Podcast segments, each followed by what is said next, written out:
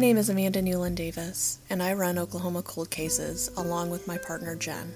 At Oklahoma Cold Cases, we try to shine light on the cases of the missing, murdered, and unidentified that otherwise don't get much media attention. For the last four years, we've existed solely on Facebook, sharing the posts of the missing, murdered, and unidentified of Oklahoma.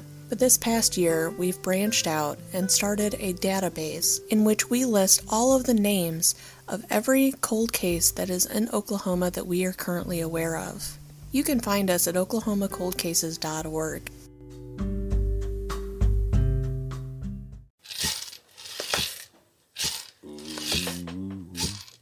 You're listening to Sirens, a true crime podcast brought to you by the Sirens Network. This podcast contains explicit content, so listener discretion is advised. The opinions expressed on this podcast are solely the views of the hosts and do not reflect the views of affiliates, associates, or sponsors of this podcast. This is Sirens. A true crime podcast.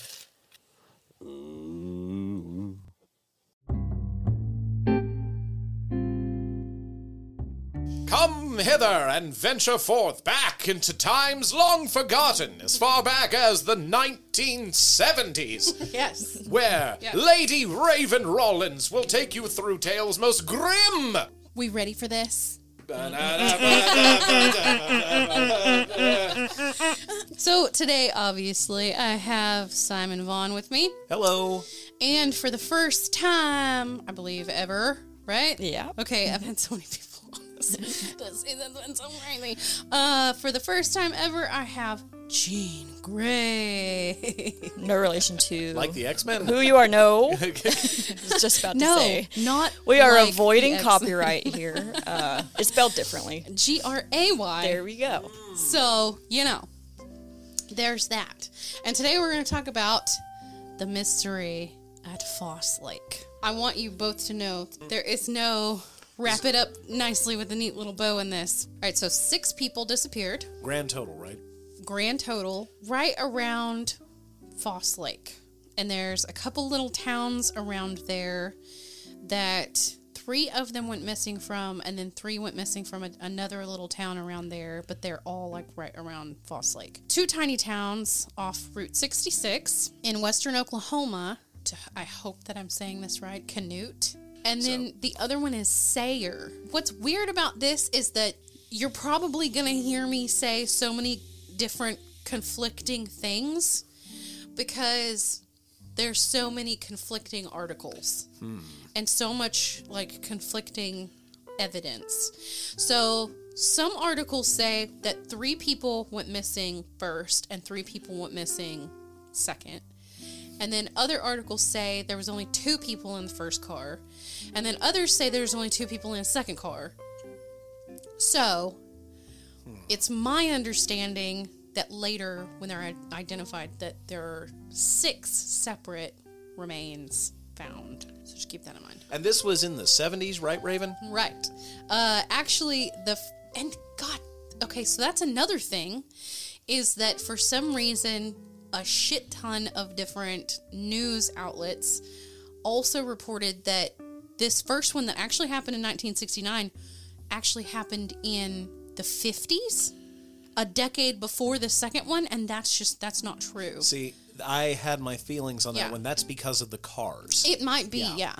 Um, but the missing persons report, which we'll go over, was they were only a year apart. okay. So, all right. So yeah, this one is the first one's 1969. No one's going to question anything that comes out of Sayre, Sayre, Canute, Sayre. Oklahoma. Sayre has 3,000 people that live in it. This mystery it, uh, wasn't solved until like a year ago, a year or two ago.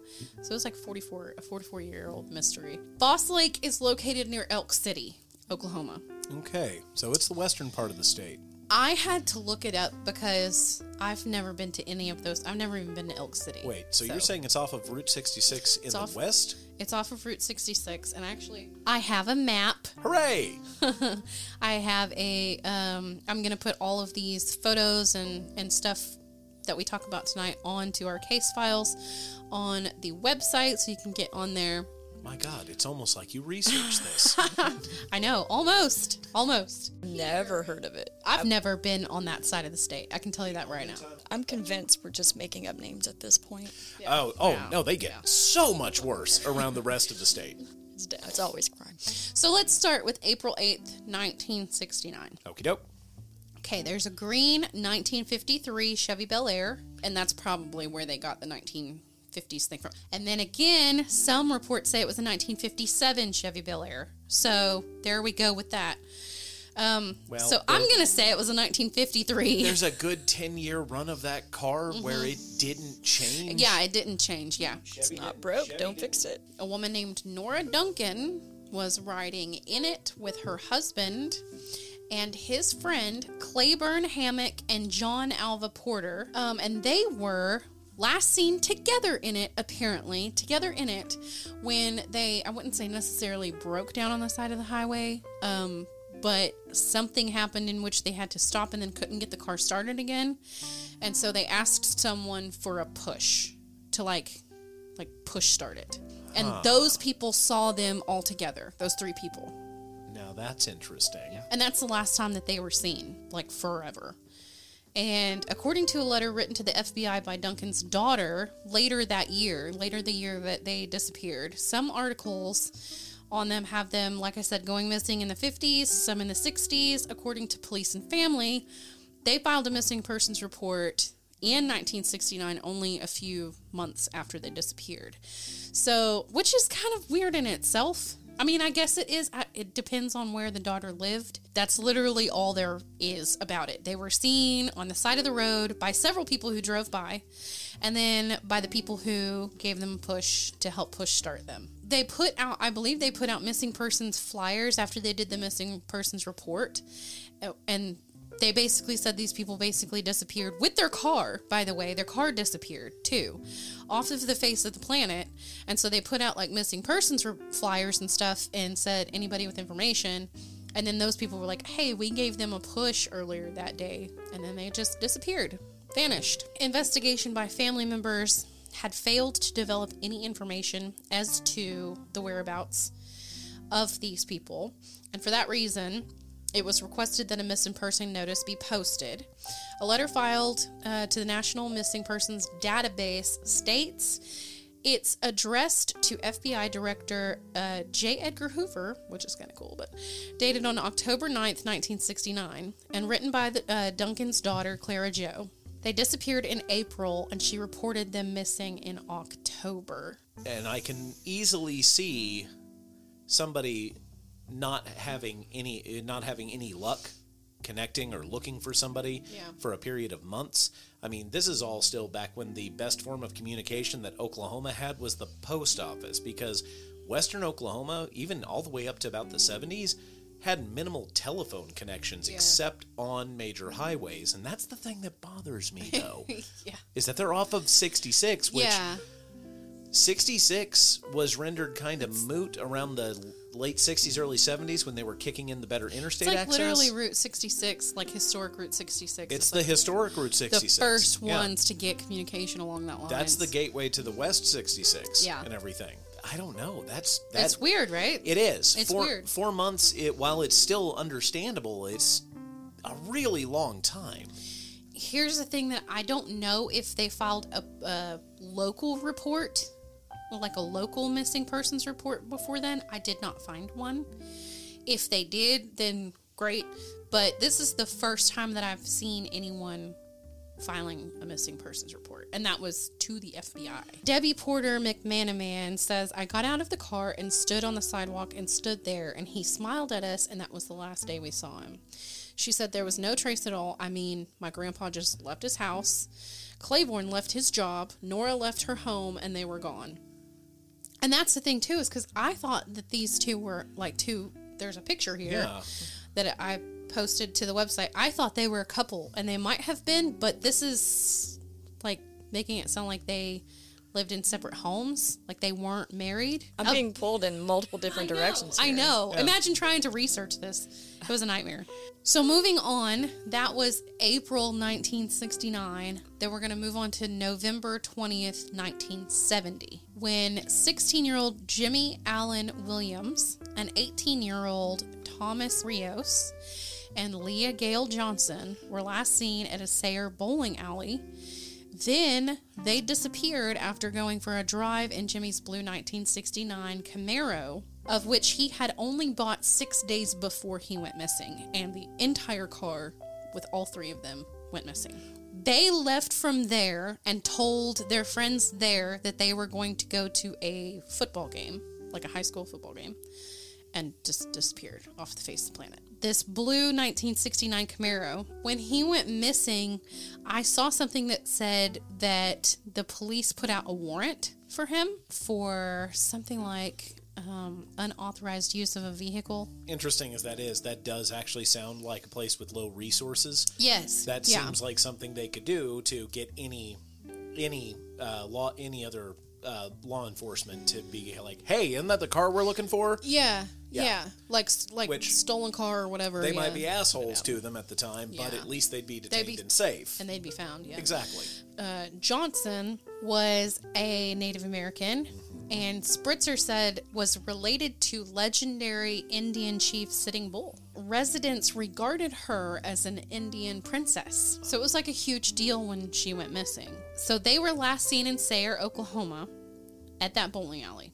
All right, so the undersheriff at the time said that said quote there was nothing. There were no leads, no nothing. He said it was just like they vanished into thin air. They did put a reward out for Jimmy Williams was actually the only one who was like had like a monetary reward if I remember correctly. Um, but they put out a f- and remember this is the 70s. They put out a $500 reward and also put out that warrant. So Yeah. they're really trying to find him. It was in the news for a couple of years. It seemed like people just stopped talking about it. So, yeah, 14 month search. There's like a little news clipping here from Tuesday, January 25th, 1972. It says Despite 14 months of searching by parents and the Beckham County Sheriff's Office, no leads have been uncovered concerning the three teenagers who apparently left town together on November 20th. Which we part? talked to all the families several times. They haven't heard anything. I haven't talked to the Johnson girls family in the last six months. They have They moved. I mean, people move. Yeah. Don't get me wrong. It's like, but I mean, yeah, but Yeah. it is strange to move six months after your kid goes missing. I would like probably never move ever. I would just, Just- be there until I died. we are quoting directly from the newspaper. Yeah, yeah. And this clipping, um, I've got up on the case files, so you can go look at that clipping if you want.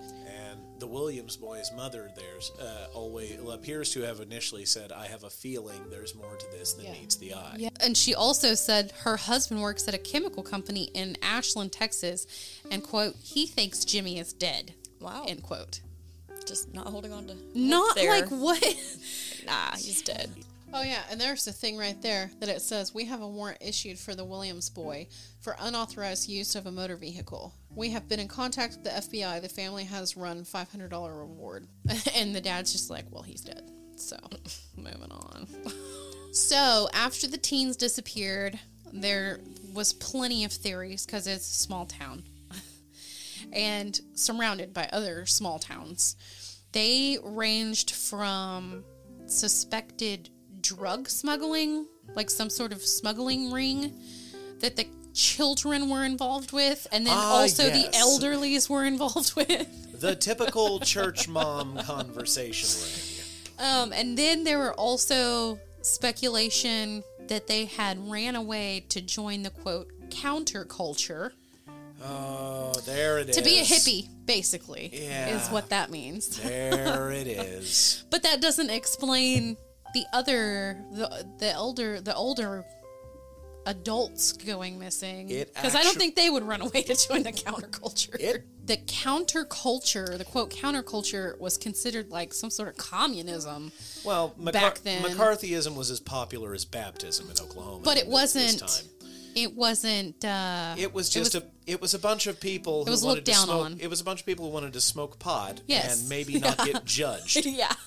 For a little bit, or Yes. just listen to rock. Basically, different people. Yes, exactly. And that's the weird part is that I hadn't come across a single article that said that connected them together. Like when her daughter is talking about her, she's literally just talking about her. She never mentions a man. Mm-hmm. And then when the grandkid is talking about the grandpa, never mentions a woman.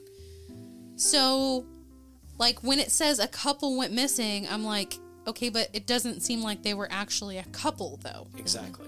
She would have been more likely to say my grand uh, my grandpa and Miss whatever Yeah. or my grandpa and his girlfriend. Yeah, but she wasn't even mentioned. It wasn't even mentioned. Yeah. She didn't know who that lady was. That's what that's what I'm See, that's what Yeah, I'm saying. Exactly. And it could have just boiled down to they all liked to go play bingo together because they're from the same church.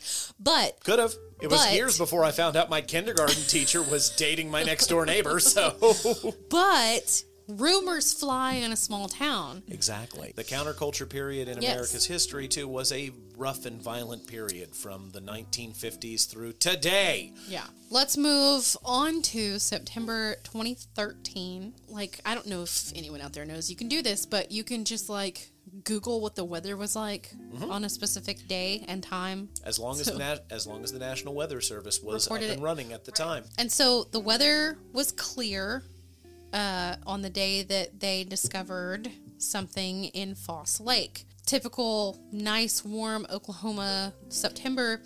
Uh, the Awful. lake, the lake, however, is not clear. It is Standard Oklahoma water.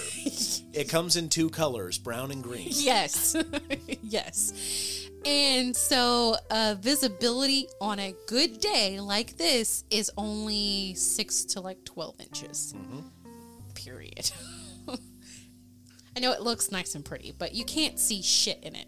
So, the Oklahoma Highway Patrol that day, um, because it was so nice outside, they were testing new sonar equipment. They were 50 feet off of the shore when they came across something 12 feet underneath them. They looked like cars. I saw one report that said the diver went down, found the Camaro, and realized that there were two cars sitting at the bottom of the lake right next to each other, like feet apart, almost like they were parked right next to each other. And the door was open, the driver's side door was open on the 53 Chevy. And then a from what I understand, while they were looking around, a shoe came out at him and he freaked out. and went back up and was like, There's some cars down there. They ended up pulling them out of the lake, 50 feet from the dock. And so I have some, I have photos of them bringing the cars up in the case files. Um, there's also a couple aerial photos in there. One is a satellite photo from Google Maps that shows two dark spots. Well, you now know are two cars. Initial thought was because this road, like to get to this boat ramp that they were near, 50 feet away from, there is a boat ramp in this there's a road that goes straight to it. And basically if you're if you don't know where you're going you'll go right into it. You'll go right off into the boat ramp. There is a uh, what do you call it? Like a y that turns off to the left that continues on around the lake. So the initial thought was that they were speeding having a good time whatever and went off into the ramp And then just drifted farther away, yeah. Which isn't how that works, but okay.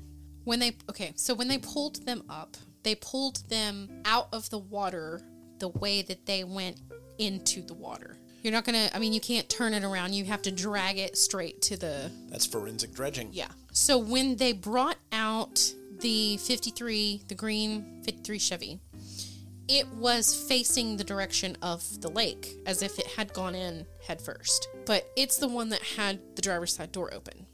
And the Camaro was brought out like when it was being brought out it was brought out head first. So its butt end was facing the lake. That they would have had to hit something and, and, And turn and that turn. way. Yeah. but there was no damage on the car. Yeah. On either of the cars, other than what the water itself had done. and gravity over time. Yes, because yes. the pictures that you showed, the- Yes. the, rusted out part, it's like that. That's not necessarily impact. That's just Yeah. That could just be time. Now, it's not like they found three bodies sitting upright in these cars. Um, that's not how it, it. That's not how it works. Uh, they found skeletal remains in these cars that they had to collect and then send off to be forensically put back together, basically, and then DNA tested, and so on and so forth. Uh, they did match the genders and ages of the people who had gone missing. Uh, and that was like confirmed apparently by the medical examiner that these are parts of these genders and whatever while they were there. Um, Your pelvis tells a lot. Yeah, yeah, you. it does. It really does. John Alva Porter, who was 69, was in the car with Claiborne Hammack, who was 42, and Nora Marie Duncan, who was 58.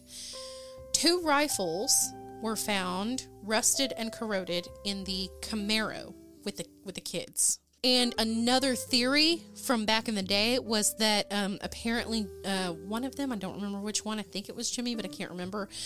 One of them liked to go hunting near Foss Lake. yeah. And so they thought, well, maybe they changed their mind. Instead of going to the football game, they went hunting instead. Uh, or they went to do the traditional Oklahoma pastime of hey, you, Shoot beer you guys want to get drunk in the woods and shoot beer cans? Probably more likely. So a year after they hauled the cars from the lake, the medical examiner announced that the bodies found inside it were those of the three teens who disappeared in 1970. All of them were identified in the Camaro. They basically did um, they did a DNA test for genetic genealogy. It's amazing these days. Oh, absolutely. And so they had, I believe, they had family family members come down and do DNA tests, and then compared it to that. Comparative DNA Yeah. Um, sampling is fascinating yeah. witchcraft. It really is. Uh, but the, the fucked up part is that the medical examiner stated that their deaths were, quote, probable drowning. Because all you have really are bones now. If they had found gunshot wounds or Anything like some sort of bones. bladed anything in them, they would have ruled it differently. However, we you can't ever rule out strangula- strangulation or poisoning. Yeah, poisoning is the one I was going to bring yeah. up because the problem with this is considering the era and then how long it took to find them.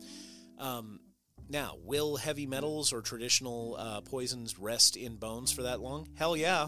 We figured that stuff out for people hundreds of years old that they were in fact poisoned. But the problem is, for those of you who don't understand, the insane mineral content of Oklahoma water Oh and the God. very porous nature of human bones. Yeah. The problem is that you're just as likely to find cyanide or arsenic levels in those bones as you are to find potential uh, traces of uranium because our water is not safe. so, No. This is why we buy bottled water. Like the exactly. When the initial discovery was made, police just immediately dismissed it, dismissed any sort of foul play. Um, said the car wrecks probably they were car wrecks, and they probably didn't have anything to do with each other, and it's just coincidence that two exact thing happen things happened a year apart from each other. It's fine. And In in close proximity as well. yes, right, yeah, they were only a couple feet away from each other. cold case closing basically. Yes. Yeah. Yes. Somebody was emptying their inbox from Yes. 70 years. Sheriff Bruce Peoples said, quote, Well, I don't trust them automatically. said, quote, this is Western Oklahoma, not LA or New York or London. What did I say? What did I say? And by the way, the sheriff's office there is right across the street from a small goat farm. So, and I'm not even making that up. I'm not making that up. Not have it any other way. I know, right? Yeah. he said, quote, over 41 years of working car wrecks, I've seen accident prone areas, and the road those vehicles went down goes right into the lake, end quote. I was just about to say. See, if we want to get into a conspiracy. I oh, know pl- you like by all means, please. So there we the public does not know if these are the only two cars that were ever found there or if they knew there were more cars down there if there's still more cars down there we don't know because i mean if it's a bigger conspiracy than that if this were a serial killer of some sort they don't want to panic the public But, I mean, considering the era this did happen, you talk to a lot of people from the 60s and 70s, they will tell you some of the general rumor slash horror stories that were told to anyone who started driving of highway murderers Yes. and hitchhiker murderers. I always heard about the um the gangs flashing their lights at you, like on the highway. Yep. Did you ever hear that? You never heard that one? Well, I've heard people flashing lights to warn people that there are cops on the other side. That just is not what slow I- you down. well, there is another thing. It just depends, uh, because other as long as there has been humanity, and as long as humanity has been making tools to make our lives better, there are other people who immediately have thought, "Hey, how can I use this to fucking kill somebody?" Yes, yeah, exactly. There's always there's two types in humanity. A really good case in point, all of the from the 50s through about the 80s, the numerous in numerous states blue light bandits. People who would just get a police light because back in the day, See, that's what I was telling you yeah, about that. back in the day, you They- didn't need a license Yeah, to buy one of those. No, and like And the, they weren't regulated. and that's what basically undercover cops cars look like. They just put the light on top of there, and then they would pull people over and and then they would kill them or worse. Yeah. So and out there, that's why we say if you get pulled over by a cop and you don't feel right about it, call nine one one. Yeah. Because they will verify that that cop is has in fact pulled you over. Yes, nine one one. Am I being pursued by the police? And a I good- wi- yeah. I will pull over if that is the yes. case. And a good cop is not going to be like turn off the phone. Like a good cop is going to be like, okay, I understand you're verifying who I am. well, even the shitty ones are in the system, so Yeah, it doesn't matter. yeah. Right. It's like if nine Exactly. if nine one one goes, ugh, yeah, you are. Just pucker up and get ready. But Yeah, either way, you and know that's you still know it's a cop. But yes, you at least know that it's you're like ladies out there, you're legitimately being pulled over. So Jimmy had a brother, his name was Gary, and he was 12 years old when Jimmy went missing. He said when the cars were brought up, he said, quote, it's a 1969 Camaro. It has three bodies inside. I think they came across some bad people. I think it was foul play, but I'll never be able to prove that. End quote. So police allowed him to view the car, like when it was brought up, when it was after it was recovered, and he later told News OK that he believed the car's gear shift was rusted in neutral. The Camaro. So it suggested that no one in the car would have put the car in neutral and let themselves just go off into the lake without doing anything about it. Gary said, quote, I don't think it was an accident. Jimmy is not going to just sit there in the driver's seat and accept death by drowning without trying to kick out a window or something. Right. Yeah, Well, and I would also like to know how were the seatbelts found? Exactly. A lot of seatbelt standards didn't come into effect in Oklahoma until I mean, the seventies. you're not wrong. There's you're, a you're chan- not wrong. There's a chance there are no seatbelts in those cars. yes, yeah, okay? especially in the 50s model Bel Air and everything. The 50 like that's uh yeah. Yeah, when the um the neutral thing also leads me like to the other car because like same situation. I don't think that even if you rolled backwards into the lake, that that driver's side door was open. It seemed like someone may be trying to get out of it. Mm-hmm. The thing is though, those old 50s cars were so damn heavy. Once they got going, They're rolling, yeah, they're gone. he- yeah. that seems somebody had to jump. If they were dead, if they had been killed or whatever before they had gone into the lake, you just kind of like roll it up there, man, and then just hit it, and you're sending dead bodies off into the lake. That door was rusted shut. It was no rusted open. Yeah, rusted open, sh- rusted open. If you put the car in neutral and the door is open, and then you send it off into the lake, the door is probably going to close. But once you're under there, let's say High you're pressure. alive, the high pressure is going to keep you from opening that door. No, not if I would say that not if it was an early like 50s model car. But also, if you waited until the Pressure cab, equalized. yeah, equalized, and it was fully submerged. That door you could have kicked open without even pulling the handle. so then my question is, if they found a way to open the door under there, Why didn't the other two get out? nobody got out. Exactly. which bel leads me to believe that they were incapacitated at the time. so there's more of a possibility that there were seatbelts in the Camaro than there are of them being in the 53. Absolutely. There'd be a much Okay. higher chance of it being in a 60s model vehicle than there would be of a 50, but it's still, they did not take on popularity till the 70s. Like you were saying, must have been incapacitated. That's what I'm saying. He's they had to have been. Sayre is about 43 minutes from Canute. And then Canute is like 15 20 minutes away from the lake. And all of that is just, is about maybe then another 30 minutes, 30 to 45 minutes from Oklahoma City. I understand that it was the 70s, but if you're my child and you tell me you're going to go to a football game that's in town and you end up going an hour away from here, yeah, you in the could walk for a dark. week. Yeah. know. I'm going to be so pissed at you. I mean, because you can go missing.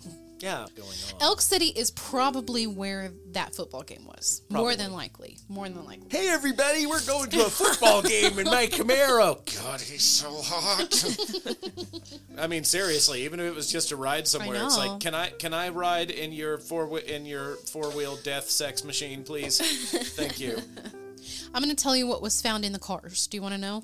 Yes. Okay. Okay, so in the Camaro, along with the two rifles, some of this stuff is like so degraded they couldn't identify it, and so they kind of just write down some brown thingy. like they weren't really. Indeterminate mass.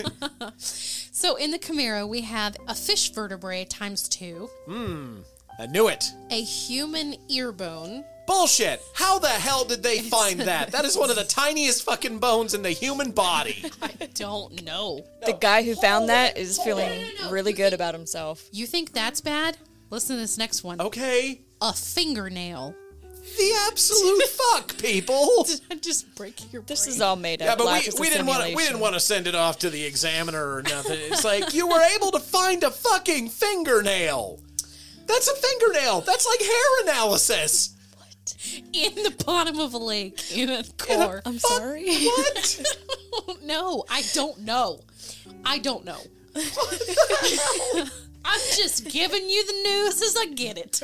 Remains included a uh, human ear bone, a uh, fingernail. a fingernail, a waterproof journal that had all their fears listed in it, uh, and this one person who may have been in the car with them that they all said had three eyes and three hooks. But you know, nothing worth following up on. Show me one more case where you get details like that. That's ridiculous. How the hell did they recover an ear bone? I don't know. This is straight from the police report, the medical examiner's report. I found their ear bone. Congratulations. No, and it doesn't say Clem, that's a pelvis. it doesn't say ear bone. It says a human stapes. I know that that's an ear bone. oh, okay. okay. So all of their skulls were found and were intact. Well, see, that's the weird part is that they they document the ear bone, but not all the other bones. And I would love to know whose ear bone that was, but it does not say which of them's ear That that that one you're probably going to have some trouble with. There's going to be minimal genetic material Yeah. in that thing. That's fucking weird, man. I know. 22 millimeter cartridges times five, a key in the ignition with a GM key on the same key ring. So the key was still in the ignition of the Camaro. And I think maybe you called that the brown bottle was a beer bottle because they also found a metal cap with the logo Adolf Coors. Oh, bingo! And probably why they didn't call it a beer bottle if they were doing this. Yeah. That was the champagne room bottles that they've only started re releasing for Coors. It was the Fat Boys. We, Oh. in our generation, Yeah. would recognize it as a red stripe bottle. They fit my stumpy fingers very well. So moving to the green car, the green 53 Chevy. Uh, they found its identification plate. The next one is a metal can of light beer, a fine Pilsner beer, a fishbone, and a rusted key in the ignition. It's just, it's weird. Like you can you can kind of tell that maybe these people did go to this lake on their own. But both of the cars have rusted keys in the ignition. Back this is then, why I, I can see they- people agreeing that this they went off like they were driving too fast. But if one of the cars is in neutral, Neutral. you're not going to put the car in neutral as you're flying into the water. Yeah, And also, there there were statements um, by the brother who said that there was no damage that would um, implicate frontal um, impact. impact with water with the water. Yeah, because that actually does do some body damage. Yeah, that's what it sounds like to me. The key is in the ignition, it's in neutral, and it just is rolled down the hill backwards. Sadly, unfortunately, with all of this though, I am I am seeing unfortunately the sheriff's point of view on this one. Like you're never going to solve. There's that. no way in hell. Yeah. The the town is too small for anybody to have the resources to pursue this. Well, I mean, when you you can literally have a person that comes to you and goes, "I murdered so and so." That doesn't matter if you don't have evidence Correct. that corroborates that. You can literally walk around screaming, "I murdered a guy," and unless there is evidence of you actually murdering that guy, it doesn't matter. Correct. Even if somebody comes out of the woodwork and says, uh, "I think my grandfather may have killed some people," Yeah. it doesn't matter. It doesn't matter. Yeah. And that's that's the thing that sucks about a lot of unsolved cold cases is because you might get the information but you also have to get the evidence to back that information up. If nothing else, if somebody came out of the wood- woodwork and was like, "Hey, I know what happened to them," at, maybe it would at least give the family some sort of Right. Precisely. answers. These people vanished into the night, and then, like them and their whole ass car. Yeah. And then they were found 44 years later, and there's still no answers. No, it's incre- it's incredibly sad.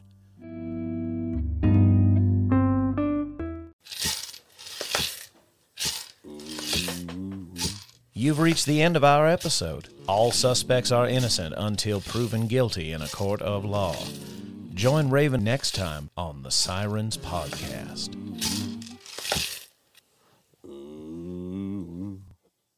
Do we have an outro?